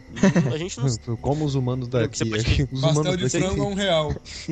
Você pode pegar, por exemplo, um, um símbolo chinês lá, uma, uma daquela, daquelas, daqueles desenhos chineses. A gente não sabe, o que, que a gente vai imaginar que é aquilo? A gente pode Amor. falar que e uma coisa, tá amor, amor. paz. A gente ficou, não, a gente ficou usando pra representar Stickman. Tá escrito Então, amor. Significa Todo mundo tudo fala. Pra gente. Vai significar Ah, tá escrito amor aqui, tá escrito faça o programa 50 centavos. Justamente, pode ser, chega na- você chega na sua mãe, sua mãe não gosta de tatuagem. Você fala pra ela, ah, tá escrito mãe. Aí chega no seu pai, seu pai não gosta, você fala, não, tá, escrito pai. E aí você pode ir jogando, às vezes nem você sabe o que significa. Então essa questão É, é, no- no que falta realmente, falta tá conhecimento escrito da nossa pastel. parte. É, no final tá escrito eu me amo, eu gosto de pastel, sei lá. Enfim, então vai da nossa falta de, de, de, de conseguir entender, nossa falta de capacidade, entendeu? De conseguir entender o que é aquilo. Então é difícil eu te falar realmente se é se, se- se a gente sabe se tem algum significado, ou se os ufólogos sabem que se tem algum significado. E a gente vai naquilo que eu acabei de falar. Acredita-se que seja para orientação.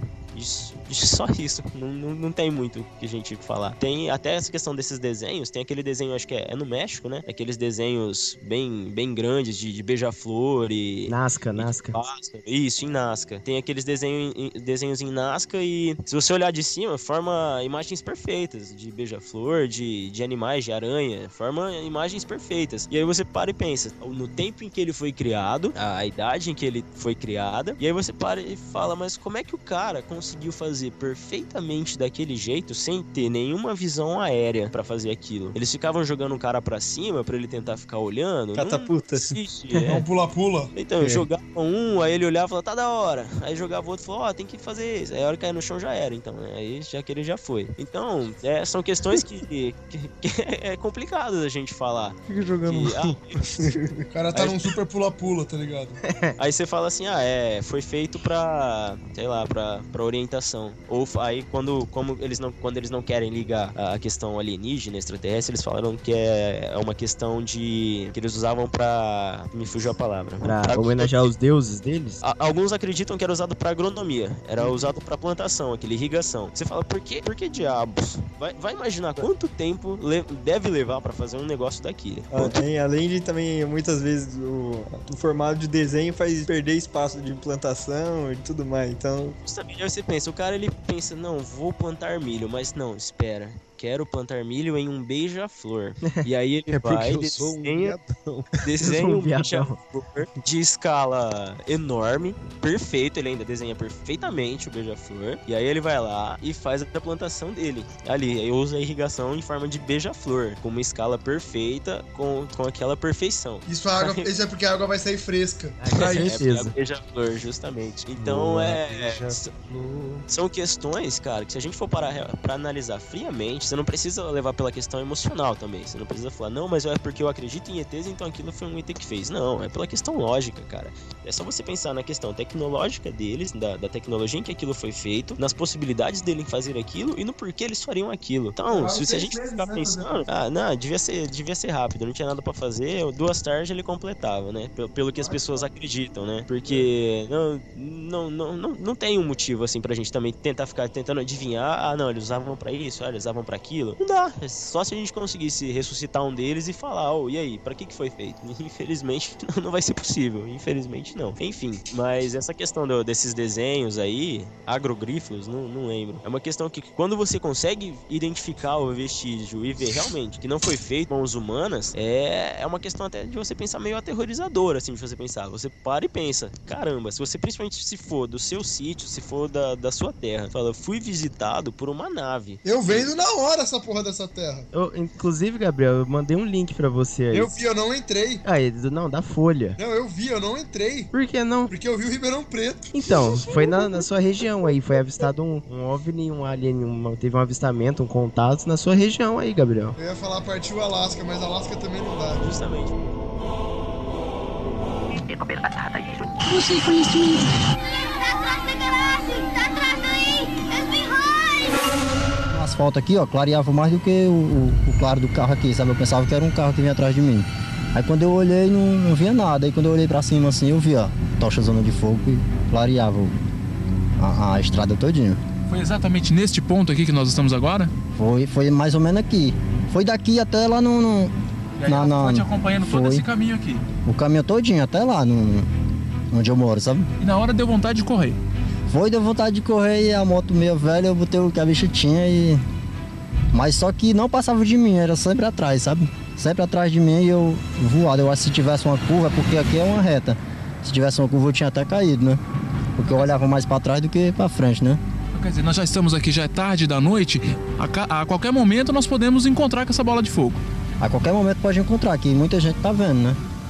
Falando então do, do Alasca e a questão de abdução, é, a gente pode falar, tem, tem uma cidadezinha, você lembra o nome, Gabriel? Eu não, não me lembro agora. É, É no- nome, é nome, é. né, o nome da cidade, pior que é nome. nome. A cidade, o nome da cidade é nome, esse que é o melhor. E em inglês é nome também, não é, não é name, é, é nome, chama nome. É um- muito criativo. E essa cidade, o, mais- o- o melhor dela, é uma cidade isolada no Alasca, então não tem acesso de carro lá. Quem quer chegar lá, tem que chegar daqueles aeromodelinhos, aqueles aviãozinhos de, de passageiro só, de passageiro único. Não tem nenhum contato de fora, não, não, não consegue receber contato até pela, pela, pela, pela, iso- pela isolação do local. E lá, eles recebem muita visita do, do governo norte-americano. Isso, eles recebem muita visita do, do FBI. Isso aí você pode procurar e perguntar, sei lá, se vocês têm contatos com pessoas de, de fora do nosso país, que principalmente que sejam nos Estados Unidos, você pode conversar e provavelmente algum deles vai te falar sobre essa, de- sobre essa, essa questão de ser tão visitada assim por, por pessoas do governo. E, é- e ela é uma dá uma cidade. baixa lá, né? Justamente. E essa cidade, ela não, ela não, não tem uma, uma, uma, uma alta recepção de turistas, não, não que não é por acaso. É, e ela tem Pelo uma coisa não turistas terráqueos, né? Justamente, e essa é a questão mais interessante de lá. A quantidade de, de desaparecimentos relatados e sem, sem, um, sem conseguir descobrir de pessoas que estão desaparecidas até hoje lá é bem grande. É, tem muitas pessoas que desaparecem lá e que até hoje estão sem nenhuma resposta. Pessoas que não, não sabem. E o melhor de tudo, o avistamento de OVNIs naquela região é quase cerca de 60 a 70% da população que já afirma ter visto um OVNI. Se eu não me engano, gente, é, essa pode falar. cidade, ela é a que aparece ou é, retra- é retratada no Contato de Quarto Grau, não é? É, é exatamente isso. essa cidade. Ela, ela É. conta a história de uma da- da- das moças lá dessa cidade. E Esse é da, da filha. No final, ele, ela, ela- fala da, da filha da moça que é raptada Uhum. e que até hoje tá desaparecida. Se você entrar na internet, quando acabou o filme, quando eu assisti a primeira vez, eu falei, ah, entra aquela questão, né? A gente também não pode também acreditar em tudo. Por mais que eles falam que tem algumas gravações que são as verdadeiras, que são as gravações reais, você fala assim, mas é real pra quem, né? Pra Hollywood? Aí eles falam, não. Então, pra dar aquele ar de acreditar, é como se fosse uma atividade paranormal, né? É, Coloca a câmera, Você sempre é bota lá baseado em fatos reais. Em... é, e aí já era, né? E o filme, seu filme já dobra bilheteria, já tem uma credibilidade. Então eu fui dar uma, realmente uma pesquisada acerca disso. E é engraçado, ou coincidência ou não, ou realmente triste, não sei, desesperador, mas o índice realmente de pessoas desaparecidas da cidade é grande. E essa menina, na qual é relatada no filme, depois que ela desaparece, que no final mostra que ela realmente está desaparecida, ela realmente está desaparecida. Então, eu não, não sei se eles aproveitaram da situação pra fazer o filme, que eu acho Nossa, que, o que a é uma mãe dela. Que seria triste pra Mãe dela- caramba, né? então, não, eu acho que ela não autorizaria uma questão dessa por conta, tipo, se é um filho seu que desapareceu e por um acaso eles vão se apropriar pra fazer uma história fantástica a respeito disso. E eu ganhar eu dinheiro em fiz- cima disso? é, eu juro que eu acho que eu, eu matava o cara que tentasse fazer isso. Enfim. Eu botava, eu botava uma placa, fazia aquela- essas- esses aero, aeróglifos aí, na frente da cara do cara, da, da do cara escrito ataque ele. Pega aqui. Pega eu. Pega eu. Me, me É, tipo, Não, mas é. para. E esse, esse filme, ele é muito sinistro. Acho que foi um dos filmes mais sinistros que eu já assisti. Eu falo Dá mesmo. medo pra caralho. Isso foi um dos filmes também que me que, que deu aquele clique pra eu falar, não, preciso procurar pra saber se isso realmente é verdade. O final dele. É, é sensacional. Inclusive, é fantástico. logo no começo você falou um negócio que me lembrou desse filme. Você falou que muitas vertentes acreditam hoje que Deus seja um alienígena, né? É a galera da, da ufologia é, esotérica, do Astacheran, Croastrontra. Sim. Então, e, o, e nesse filme fala- é falada uma frase, a hora que a mina tá, tá teoricamente procurando uma passagem da abdução dela, né? Ela. I ela am começa a God, gri- né? É, que Ela ela fala fala que ela é Deus. Cara! Aquela parte eu acho que alguma- algumas pessoas ficaram assustadas. Algumas? É, que ele Ah, fala é que, que é ele é, aí? que ele é o Deus, que ele é mais antigo que a humanidade. Ele fala coisas desse jeito. Que ele É. é, ele é o Deus, ele é, ele é tudo, ele vê tudo, ele sabe tudo. E que ele é mais antigo do que a humanidade. E que ele sempre esteve ali e ele sempre vai estar. É uma coisa mais ou menos assim, porque tem alguns pequenos cortes. Mas a hora que ele fala que ele é Deus, que ele é tudo, que ele sabe tudo, você para e pensa: peraí, quem que é esse cara pra falar que ele é Deus? Ele é um ET, E aí, porra. É, e eles até dizem que a linguagem que. Esse sim, não dá pra saber se é, vai ser a verdade ou se foi o filme que falou isso. Mas dizem ele que é uma, uma filmagem real. Quando a mulher tá tendo aquela abdução, aquela abdução, abdução, eles dizem que é uma filmagem real. Agora cabe você aí pesquisar. Você chegou a pesquisar se era real ou não, Zanin? Essa eu filmagem? pesquisei, cara, mas o, o que eu encontro é. Eu não encontrei nada falando que não era. Eu já vou deixar bem claro. Não encontrei nada falando assim, não, que foi alguma questão hollywoodiana. Mas eu também vou te falar que eu não sei se é por medo também, por questões assim. Eu não encontrei é, vários lugares, assim, que dessem uma opinião diferente ou que mostrasse assim, que falasse: olha, isso aqui foi realmente gravado dessa forma e ela passou, é real, do jeitinho que tá aqui. Eu não encontrei. Eu, o que eu encontrava muito era, às vezes, a mesma afirmação que um site fazia, o outro fazia também. Entendeu? Do dele pegar o que o site falou e ele ia lá e falava também. Então aí vira aquela corrente, né? Tipo, do. Eu, eu falo sim, aí todo mundo passa a falar sim. Aí, se você vai procurar em vários sites diferentes, ele vai falar sim. Mas por que sim? Ele vai dar o meu porquê sim. Então é um pouquinho complicado, mas eu acho que se a gente conseguisse, sei lá, uma deep web aí, alguns, alguns arquivos aí que, que não são claros assim pra gente, que não, que não estão claros ainda, é bem provável que a gente possa encontrar aí alguma, algumas coisas aí que vão ser bastante reveladoras e bastante perturbadoras. E o que eu, o que eu achei assim bastante do, do, do filme também, que depois até fui dar uma pesquisada, é em relação que eles citam muito a questão do povo sumério, né? Isso, eu ia falar exatamente isso. A linguagem que ela fala, eles dizem que é a linguagem do povo sumério. A linguagem É. perdida, né, dos sumérios. É, porque- então, pra, quem, pra quem não sabe, os sumérios, né, é a civilização mais antiga, datada, e, a, e essa linguagem que eles falam é uma linguagem morta hoje. Até foi, foi a linguagem das linguagens, né? O que, que é baseada em, parece mais é, urros do que propriamente uma linguagem. É uma linguagem Bem é, arcaica, né? gutural, usa muito a garganta. Isso, isso. Gutural, eles dizem, né? Que é questão de, ah, de fazer aquele, aquele movimento. Isso, mais Chewbacca, né? Isso. Aí, é- e é bem legal, porque aí eu fui atrás disso também, né? Eu sou, sou curioso pra caramba. E aí eu fui a- atrás de tentar entender um pouco dessa questão do- dos sumérios. Eu encontrei um livro de um pesquisador que eu, eu sou péssimo com nomes, gente. Então, se vocês quiserem depois, é só procurar lá que vocês vão achar e vão ver até o nome do cara. É o Von Daniken ou não? Eu, eu não sei, mas eu sei que ele tem um livro que ele traduziu, né? A linguagem suméria pra, pra, pra nossa atual aqui. Eu não, não sei o nome, desculpa, eu realmente vou ficar devendo. Eu sou péssimo com, no, com nome. Eu, eu, eu já eu lembro, agora que você falou o nome, vagamente, de eu ter lido esse nome. Agora, se foi ele que escreveu, eu não lembro. Mas Ele eu, é- eu lembro desse nome. Ele é Eu uma autoridade em alienígenas do passado. É até ele quem apa ele, o Tsukalos, toda essa galera aí, vocês devem estar reconhecendo daquele do programa Alienígenas do passado. O Von Dani quem escreveu eram os deuses astronautas. Então, sim, é, deve, tomara, deve ter sido ele sim que escreveu esse É, livro. provavelmente. É, e nesse, nesse, nesse livro, ele conta algumas histórias que se você for, for parar pra pensar e analisar, por exemplo, a questão de Adão e Eva, a questão da, de Noé, é, em alguma, alguns escritos sumérios, eu não sei ler sumério, infelizmente, gostaria muito, mas o que ele diz que tá lá é que são narradas essas histórias. A questão de, de Adão e Eva com outro nome, no, no caso, a questão de, de Noé, ele narra todas essas histórias e de, com nomes diferentes, com, é, com, com personagens diferentes e com- até um pouco, às vezes, que você tem que, tem que ir ligando alguns pontos, mas que não que fica bem claro. Não, não é uma coisa assim que você vai interpretar, mas que fica bem claro. E aí, se você para e pensa, se eles, que são o povo mais antigo, é, conseguiram datar, né, escrever essa nossa essa origem, isso é uma coisa que fica muito clara, é a questão da, do contato que eles tinham com alienígenas. É, você pode procurar hoje no, no Google lá, digita é, imagens sumérias ou é, obras sumérias. Você pode procurar desse jeito que você vai encontrar. Alguns desenhos são, são montagem mesmo, são algumas, ou que eles juntam lá, fazem, tal, viram regaço. Mas tem. tá no museu, então não tem como você falar que, que não. Tá lá no museu, datado, tudo certinho. E de, de um astronauta, cara. Tem, tem uma. Tem uma. Um, um trabalho deles Um de um homem astronauta. pássaro? Um homem pássaro? Não, ele tem uma caixa nas costas. Ele, ele é um homem com uma caixa nas costas e Eu um já vi capacete. essa. Ela é muito desenho legal. disso já, cara. Tem desenho É bem, é né? bem bizarro isso. Nas Se você for parar pra analisar, é muito bizarro. Nas Ilhas do Pacífico tem É, desenho. a questão cara. de, de desenho. Sim, lá na, na, na Ilha de Páscoa, né? que Em volta, do, em volta da cabeça do boneco. É um boneco Stickman, né? Aqueles desenhos que a gente faz quando tem 5 anos de idade. Em volta da cabeça. Mas em volta da cabeça tem um círculo que eles, pô- Sim. que eles desenham, cara. E, tipo, tem os desenhos com a pessoa normal e tem os desenhos com a cabeça com um círculo, cara. E é Cara, muito estranho isso. Na Ilha de Páscoa tem outra coisa que é estranha também, né? Que são os pseudo-homens-pássaros que foram retratados, né? Na verdade, parece um capacete com aquele respirador do astronauta, né? É. Que sai da frente e vai ali pra trás. Sim, sim, sim. Isso, isso também é bem legal. E se a gente for, for pegar nessa, nessa questão, naquela época a gente não, não tinha televisão. Então,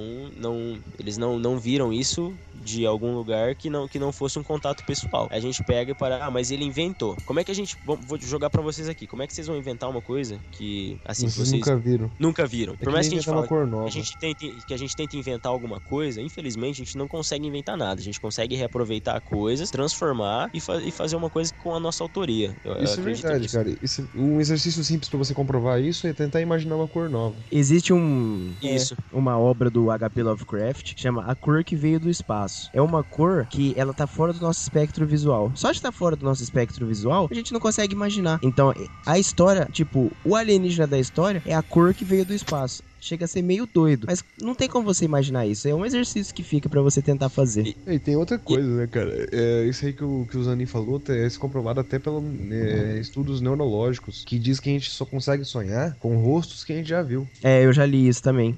É. Os personagens do seu sonho você já viu alguma vez na tua vida, entendeu? Tem se uma- for só de passagem, É igual né? essa, essa parte do sonho também é igual é, as pessoas que desenham ou também mexem muito com, com edição de foto, coisa, acabam tendo maior facilidade também de, de imaginação na, na parte do sonho. Eu já vi isso daí. Sim, mas naquela É. época não tinha Photoshop, não tinha nada, cara. Não, Só aí eu, eu jogo uma questão bem, bem legal pra vocês, por exemplo, é. Vocês sabem que o touro, por exemplo, só enxerga um tipo de cor. Uhum. Se você tirar uma foto em alta definição, com todas as cores e mais linda que seja, mostrar pro touro, o que, que ele vai ver? Não vai ser a- a- o vermelho, a cor que ele vê? O azul, o preto, eu não sei qual que é a cor, agora eu não me lembro, mas ele só vai ver aquela cor. E hoje eu ouvi uma coisa que me deixou um pouco assustado até. Quando a gente tira uma foto do, do espaço, ou a gente tira uma foto de algum lugar, aquilo que a gente vê é aquilo que tá pro no, pra nossa visão. Se a gente mostrar pra um cachorro, ele vai ver de uma cor. Se a gente mostrar pro, pra algum outro animal, ele vai ver daquela cor. Cada um Será com seu espectro visual. que aquela. Então, será que se aquela foto que a gente tirou não tem algo a mais, só que uma coisa que a gente não consegue enxergar? Cara, você tá me lembrando o filme Lucy, que vai estrear, ou estreou, não sei, que ah, aquela parte que ela começa a ver as linhas é, se ligando, né? E o que a gente vê é totalmente diferente do que realmente acontece. É igual se você pensar que quem tiver. Quem tem um roteador Wi-Fi do perto de perto de você? Todo mundo aqui deve ter um roteador. É, o meu tá, não tá perto. Então, O meu tá na, ca- você meu tá não- na casa do vizinho. Você não. Aí é foda. Você não vê nada se você olhar pra ele. Mas se você Justamente. conseguisse enxergar em uma frequência maior, você ia ver uma, uma luz saindo dele ali, que é a onda do Wi-Fi. E chegando no seu computador. Aham. E outro, ser humano, o ser humano não consegue enxergar quase nada, cara, do espectro visual. Ele é muito pouco que a gente Se a enxerga. gente conseguisse enxergar tudo, se a gente conseguisse Só, enxergar só tudo. a, a parte alfa, né? Que seria a parte mais fraca. Não, e, e outra, seria É, a gente vê- para um ser humano enxergar tudo, porque... A gente vê tudo que vai do, tudo- do vermelho até o violeta, né? É, tipo, é só do vermelho até o violeta. Mas se a gente pudesse enxergar tudo, a gente ia ficar louco. Porque a gente ia enxergar som, a gente ia enxergar micro-ondas, a gente ia enxergar as ondas de rádio. Então, tipo, ia ficar muito E aí eu Assim, jogo se a gente pudesse questão- ouvir É, tudo, muitas né? coisas é- igual que temos hoje em dia não seria capaz de ser reproduzido. Igual a TV seria igual colocar um, um farol no- na, na sua casa. É, porque tem a luz da TV, tem as ondas do, do satélite, tem o Wi-Fi, que muita TV hoje em dia tem Wi-Fi também. Tem a onda de rádio que. Aí eu, aí eu jogo a questão pra vocês, tipo, vocês acham que a gente realmente foi adaptado pra viver nesse planeta? Porra, agora você, você pegou pesado, hein? Acho que a gente criou coisas que a gente não deveria ter criado às vezes. Não, mas mas você não respondeu a minha pergunta. Eu acho que tô não. jogando aí. Então, será que a gente realmente foi feito pra esse planeta? A gente fala, não, mas só que a gente aprendeu a ignorar. Igual que a gente fala, ah, a gente vê o nosso nariz a todo tempo. Só que o nosso cérebro é inteligente e tal, então a gente ignora ele. Legal. Porra, mano, é verdade. Agora eu tô vendo Porra, nariz. agora que eu percebi isso, velho. É, é igual que esse negócio também, assim. A partir desse momento, sua respiração automática vai parar. Vai se fuder. Então, é, é, é uma coisa. Eu tirei o fone de ouvido, então não funcionou pra mim. É, é muito legal. Aquela. São, são, são pegadinhas assim que a gente faz, tipo, é, não pensa no azul. Bosta, pensei no azul. é, não adianta. Não, então, por mais que a gente pega e fala da questão de a gente não consegue usar o nosso cérebro, ou a gente não consegue enxergar, ou as nossas costas não estão adaptadas. Então são pontos que a gente começa a pegar e a gente para e pensa: será que a gente realmente foi feita para essa vida que a gente tá aqui agora? Eu acho que eu não fui feito, não.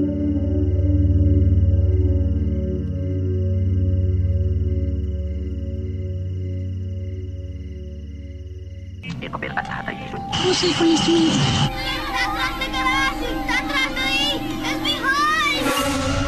Como foi? Ah, Primeiramente apareceu o claro. Eu não vi a luz, eu vi só o claro. Clareou tudo aqui, que não tinha luz acesa, né? Aí, imediatamente, escureceu. Por aqui, por esse, nessa brechinha ali, a gente viu, tudo escuro.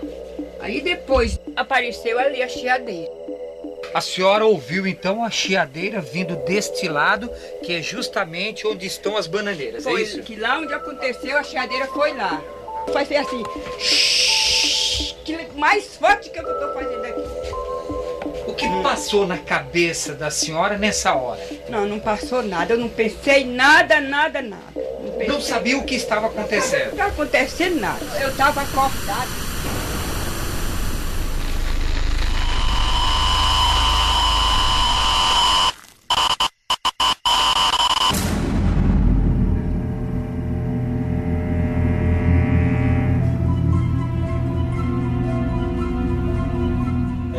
Questão, só pra fechar um pouco a questão do- da abdução, que eu acho que ela ficou aberta ali atrás. Mas agora, só pra dar, só pra dar finalização. É, tem, um, tem alguns relatos que você procurar na internet, você descobre que, da mesma forma que a gente tem ETs aí que abduzem pessoas e lançam raio laser, a gente tem, tem relatos de ETs que protegem a nossa Terra. E a questão, quando eu falei do, do espírita kardecista lá atrás, que eu não consegui terminar, é essa questão de que eles, eles a, a maioria acredita, a maioria assim, que são instruídos e que estudam e que estão a par da doutrina. Um, um amigo meu tava me falando a, a respeito disso. Infelizmente não foi você, cara. Não, não, mas para É. pelo ser instruído.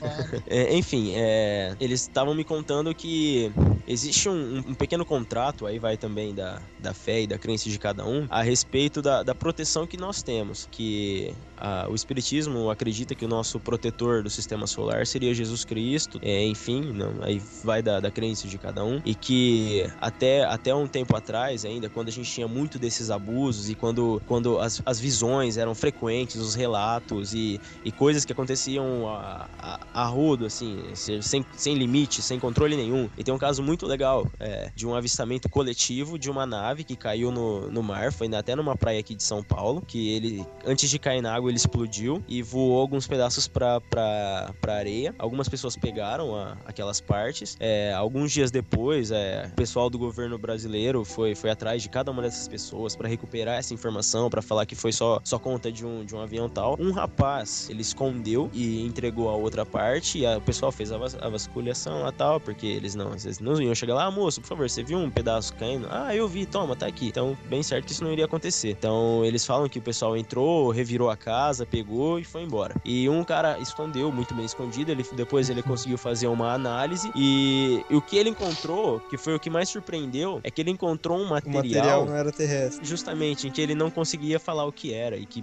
e para pessoas que ele mandou investigar que não sabiam falar que tipo de material que era. Adamante. E aí, e aí o pessoal falava, é, mas da onde você tirou isso? E aí ele falou, é, e- ah, não sei, eu encontrei. E aí ele foi levando, levando até um momento em que realmente já era grande, é, o, ofu, o ofu já tava todo um furor já para tentar saber o que era aquilo, e até que ele liberou a informação e falou. Tanto que depois é, ele teve até um problema com o governo brasileiro e tal, mas nada que não, não fosse resolvido por esse governo incompetente, né? Enfim. E aí ele conseguiu é, repassar a informação para muita gente de que aquilo não era humano, que aquilo era uma, uma questão alienígena. Até que aí depois as pessoas co- começaram a, a, a- sair né, da toca, porque muito que acontece é isso. Quando alguém tem um avistamento, quando alguém vê alguma coisa, quando alguém sofre com isso, a primeira coisa que acontece é quando ele vai falar, porque muitas pessoas elas ficam desesperadas, então elas vão atrás do quê? Da autoridade, né? Infelizmente eles vão atrás da polícia, eles vão atrás de uma autoridade autoridade a respeito de procurando uma ajuda pra tentar entender o que aconteceu. E é na, é na onde que entram os silenciadores, né? Aquelas pessoas que, que vêm, falam que não aconteceu nada, que foi uma coisa normal, ou que ele só tava delirando, foi caso de algum delírio. E aí eles acabam botando essa pessoa em observação tal, e aí a pessoa fica calada, com medo, eles acabam até ameaçando as pessoas da família. E aí eu só jogo uma questãozinha: pra que, que eles iriam ameaçar, sendo que não foi nada? Aí eu fecho a questãozinha. Foi o que aconteceu em Varginha. Pra quem, Justamente. pra quem leu, meninos, né? leu o Coitados. documentário, pra quem tem os documentos oficiais, E pra quem assistiu, pra quem ouviu o episódio 3, é a Quem viu linha direta? Dizem as meninas que um grupo de pessoas que elas não sabem identificar de onde são, todas vestidas de preto, entraram na casa delas e falaram, ofereceram uma grande soma em dinheiro e falaram: vocês vão esquecer essa história, vocês vão falar que vocês estavam malucas ou que era simplesmente um cachorro, um animal, nunca mais vai se falar sobre isso. Então, membros de não sabe, elas não sabem dizer da onde ainda, disseram, assim, entraram na casa delas e queriam porque queriam comprar a verdade delas, mas elas se mantiveram, assim, surpreendentemente elas se mantiveram firmes na colocação delas, tiveram as vidas devastadas também, mas elas se mantiveram firmes. E esse é o preço que a gente paga, infelizmente, pela ignorância humana, né? Pela, por essa questão de, de tentar esconder. É, só pra finalizar. É, e aí a gente pega essa questão de, de avistamentos coletivos, que até então, antigamente, era muito grande, de pessoas que de- relatavam muito a questão de abdução. E de uns tempos pra cá, daquela questão do contrato que eu disse, agora a gente tem, pelo que me falaram hoje, aí vai de vocês acreditarem ou não, mas um batalhão, realmente, um batalhão. Eu, eu vou atrás de procurar mais a respeito disso, porque eu quero saber. Na literatura espírita você encontra bastante coisa, mas eu quero saber mais, porque esse, esse é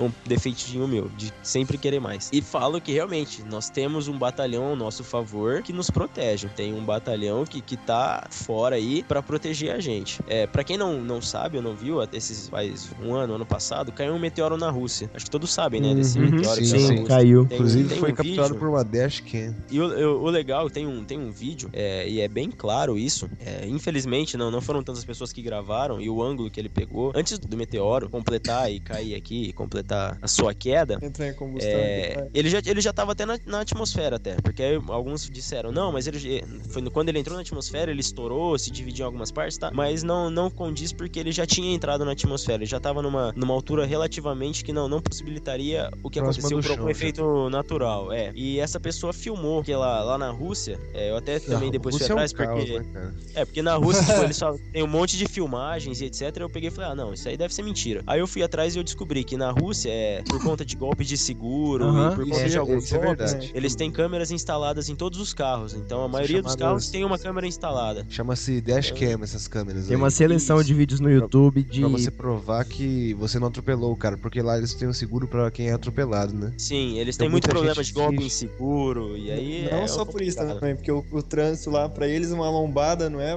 não é pra diminuir a velocidade, é pra você acelerar e rampar, né? Então. É GTA, velho, na vida real. É. É que, é que russos são, são, são seres estranhos, né? É, não É. são humanos, nem Não, alienígenas. são geralmente enfim. professores de matemática. Caralho. Ô, Zanin, mas enfim. Enfim, terminando. E, É, terminando. e aí, quando esse meteoro ele já tá pra atingir, ele tá numa certa altura, uma dessas dashcams, ela capturou que parece ser um, um ponto meio cilíndrico preto que ele atravessa o asteroide no momento em que ele tava pra colisão e que ele se reparte em alguns pedaços menores. Se a gente for pensar pela questão lógica, o impacto de uma pedra de, de, de, de algum de 100 metros no chão e o impacto de algumas pedras de 5, 10 metros é completamente diferente, né? Tanto que o, o estrago que foi feito lá, quebrou um hospital, matou algumas pessoas, fala, porra, caiu um meteoro num negócio, quebrou um, um hospital e matou umas pessoas. Fala, beleza. E aí e você consegue ver nitidamente que na hora que ele tá pra, pra realizar o impacto, ele se reparte em fragmentos menores. E ele, do nada, assim, ele simplesmente se abre alguns fragmentos menores como se fosse causado uma explosão lateral. E aí você fala, "Ah, mas como que ele causou uma explosão lateral? Esse que é o mais legal, porque a explosão, ela vem do, do lado esquerdo do, do meteoro. Então, é, do seu lado direito no vídeo, você consegue ver uma explosão saindo. E a partir do momento que é focado, que, ele, que depois a, o YouTube pega, né, o cara que editou o filme, ele vai lá, volta. esse- eu você tenho,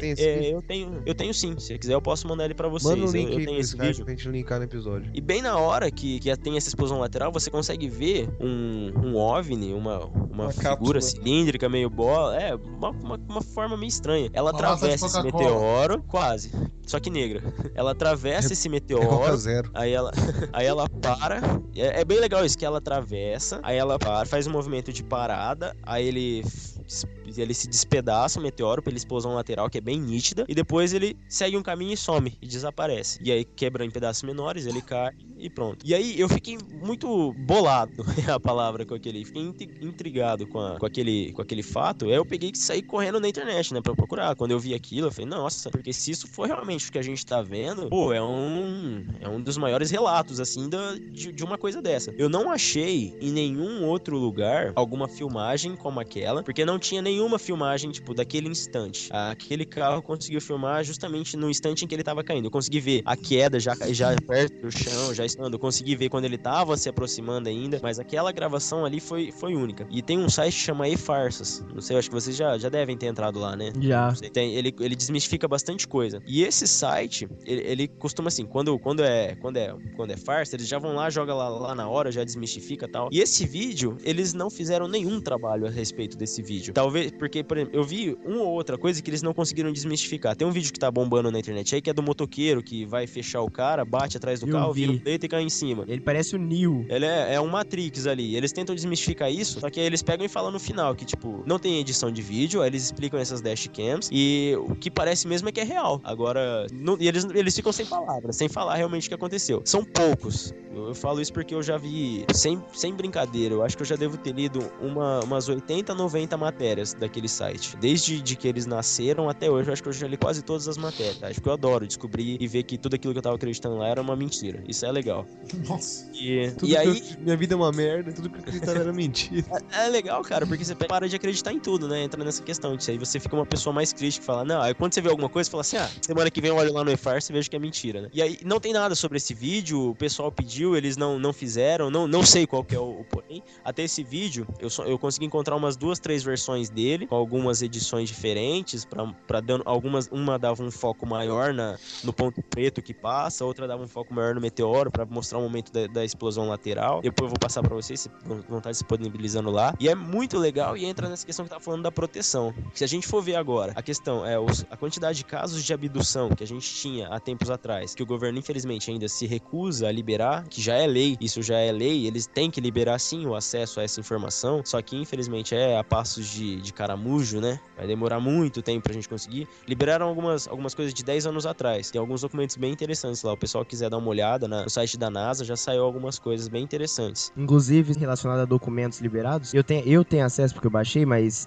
eu posso até linkar o site. O Brasil também liberou muitos documentos do caso da Operação Prato, Varginha. Porra! E- A Operação Prato é Operação muito boa. Prato, você vai falar dela, eu vou, Operação vou Prato embora, é mano. sensacional. Não, A é- Operação Prato que a gente tem Não, hoje, vai falar mesmo, é, Eu é- tenho, é- não, eu li, eu li tudo. Você E assim, eu ela, ela é a maior prova, né? Ela é a maior prova de, de uma Cagaço. visita alienígena aqui. Ela não, não, não existe como você ignorar e falar que não, sabe? Por- falar porque que é não é. mentira. Foi um Não. Não foi uma pessoa só, foi uma cidade que foi atacada. Assim como acontece em nome. É, Chupa-chupa, A cara. cidade E aí, inteira você pega, fala tipo, todos os soldados que estavam presentes na, na- lá na, naquela missão, lá na- no dia, eles vão te contar a mesma história. E não tem como. Você pega no, num, num tribunal qualquer, quando o cara vai tentar, quando, se- quando eles vão lá, o advogado chega e conta a mesma história pra cinco pessoas, eles vão se perder, eles vão enrolar, vão falar porcaria, você vai identificar que tem quatro mentindo. Mas lá, se você pegar todos os soldados, eles vão contar a mesma coisa, eles vão falar da mesma forma, só Uhum. cada um no seu ponto de vista, e é isso que é o mais interessante. Então não tem como ser mentira. Esse que é o melhor. Não, Operação e você Prato tem o documento é- físico agora, né? Agora tem o documento que soltou. Então é sensacional. É sensacional. A Operação Prato é. O Brasil, muita gente desacredita as coisas do Brasil, mas em casos ufológicos, o primeiro é Estados Unidos, lógico. Então eles dizem que o primeiro é Roswell, o segundo Sim. é Varginha e o terceiro é Operação Prato. Mundial, em nível de veracidade. Mundial. Porra, sim. nós estamos no top 3 duas vezes. É, e assim, Roswell só tá em primeiro porque é nos Estados Unidos, se vocês É, se você for porque analisar. ET for só gosta analisar. de parar nos Estados Unidos.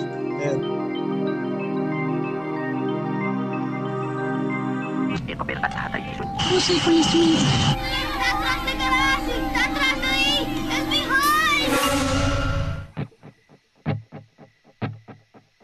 Bom, com essas informações já dá pra fechar o episódio. Meu nome é Igor e se você encontrar um alienígena na estrada, corra, mas não dê as costas pra ele. Bom, ouvintes, me despeço aqui. Meu nome é Lucas ou Queiroz. E realmente, se você quiser viajar para outros planetas, você deve primeiro fazer amizades aí com o pessoal para poder ser bem-vindo lá, né? Olá, ouvintes. Me despeço também. Eu sou o Gabs. E depois eu parei pra pensar, cara, se uma passagem daqui pra Ribeirão Preto é cara, imagina uma passagem daqui pra Marte. Né? De Itamaraty São Marte. Rafael cara. pra ir pra lá, velho. Puta que pariu. O- Ouvintes, aqui é o Gabrix, complementando a ideia do, do Igor, vai, corra, mas corra de. Então, É, primeiro, pra agradecer aí de novo, né, gente? Obrigado pelo convite. Gostei Pô, a gente muito que agradece de aí a sua participar, presença. velho. Obrigado por enriquecer nosso, nosso conteúdo. E eu já estou me convidando aí, ó. No próximo que tiver sobre religião, eu gostaria muito de participar, porque eu quero ver o que vocês têm pra falar. Eu quero muito, sabe? Porque eu gosto muito disso. Pô, então assista, ouça no nosso episódio 13, cara, que... Pretendo, pretendo ouvir. É, muito obrigado aí, então, pelo convite, galera. Sempre que vocês precisarem aí, chamar. Eu curto vários assuntos, então, se aí vocês quiserem falar de qualquer porcariada aí, ô, Lucas, você sabe? Falar, um pouco. Dá pra, dá pra quebrar um galho. Ah, então vamos lá. Então, é só chamar. Valeu, galera. Obrigadão, todo o pessoal aí, pela atenção. Valeu, muito obrigado, gente. Boa noite aí pra vocês. Valeu, Zanin. Falou. Valeu, Luquinha. Pessoal, então, próspera. já pra dar um tema aí, próximo tema, pessoal, é